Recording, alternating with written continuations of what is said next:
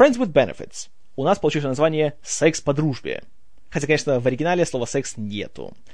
Фильм, который тоже вы уже все знаете, это, по сути, тот же сюжет, что был в «Больше, чем секс», но сделан абсолютно иначе. Э, фильм меня привлек уже тем, что его сделал Уилл Глак, который снял замечательный-замечательный фильм «Отличница легкого поведения».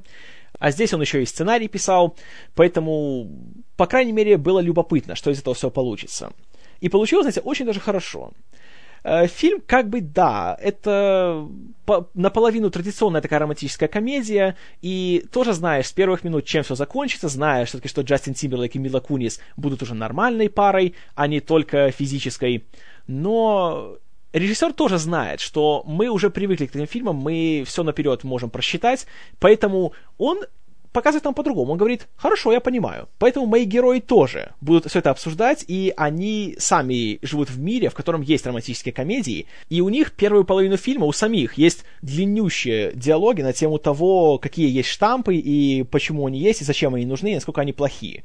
И, знаете, вот это как раз очень выгодно отличает «Секс по дружбе» среди всех комедий этого года. И это же объясняет, почему я его досмотрел до конца, а больше, чем «Секс», я посмотрел 10 минут и выключил.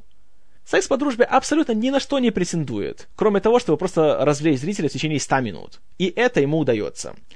Еще один плюс по сравнению с тем же «Больше, чем секс» — главная пара актеров просто великолепный. Тимберлейк и Кунис вместе смотрятся просто идеально. Они отлично э, и выглядят вместе, и видно, что им комфортно друг с другом. И когда начинаются самые даже такие э, развратные сцены фильма, когда, собственно, этот самый секс происходит, вот эти сцены в руках менее хорошо сработавшихся актеров смотрелись бы просто пошло и не смешно.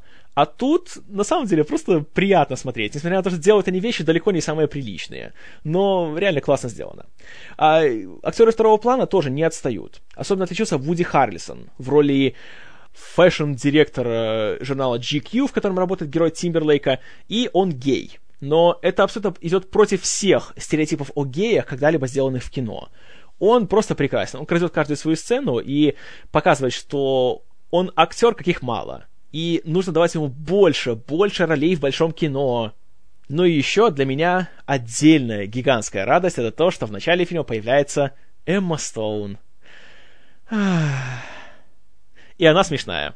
Пусть она появляется секунд на 15, но это хорошие 15 секунд. Так что в общем и целом «Секс по дружбе» вместе с «Несносными боссами» две лучшие комедии года. По крайней мере, по моему мнению.